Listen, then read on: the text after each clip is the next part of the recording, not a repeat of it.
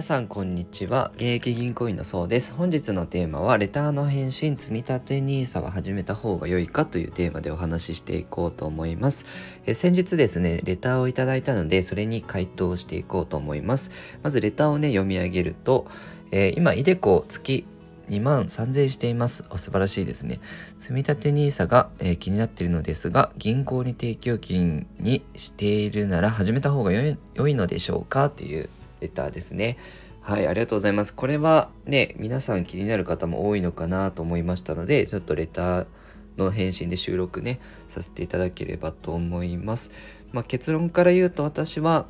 えー、やった方がいいなとは思ってるんですけど、自分だったらね、あの、やる、やるんですけど、まあなぜかっていうと銀行の提供金ってですね、今、いいとこでもせいぜい0.2とかですね、0.25、まあよくて0.3つけられればいい方かなと思うんですけど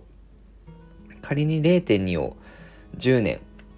置いたとしても2%しかつかないですよね金利だと。なかなか増えていかないっていうのはあるんですけど銀行の定期預金のいいところっていうのは元本割れしないっていうところはいいところではあるんですね。でその定期預金っていうのは何のためにしてるかなんですけど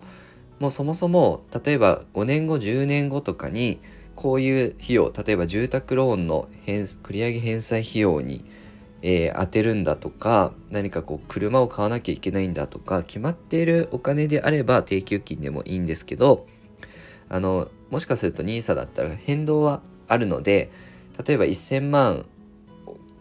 をで見込んでたのに950になっちゃって50万持ち出しが必要になっちゃったみたいになるといけないのであのもう何かしら例えば3年後にはもう子供の学費に使わなきゃいけないとか決まってるんだったら銀行の定期預金でもいいと思います。ただそうじゃなくて漠然とまあ銀行の定期預金にちゃ、えー、貯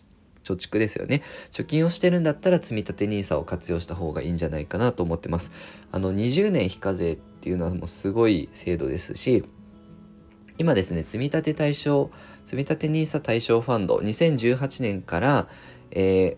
ー、積立 NISA の対象になってるファンドを買い続けてた人って今マイナスになった人いないんですよね。なのであの積立 NISA ってね逆に損する方が難しい制度なんであの比較的こう暴落が来た時もしっかり積み立てを継続されてる方はコロナショック経験してもプラスになってるはずなんですよね。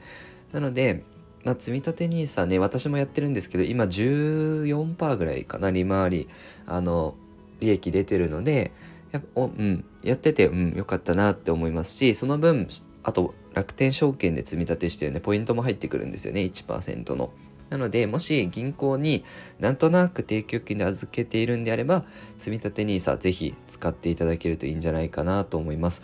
あの、積立 NISA って20年必ずあの積み立てなきゃいけないわけではないので途中でやめてもいいですしあお金必要になっちゃったと思えば一旦売却することもできるし積み立てストップも柔軟にできますのでよかったらねやってみてください、えー、このように資産運用に役立つ情報を定期的に配信していきますのでよかったらチャンネルの方フォローよろしくお願いいたします。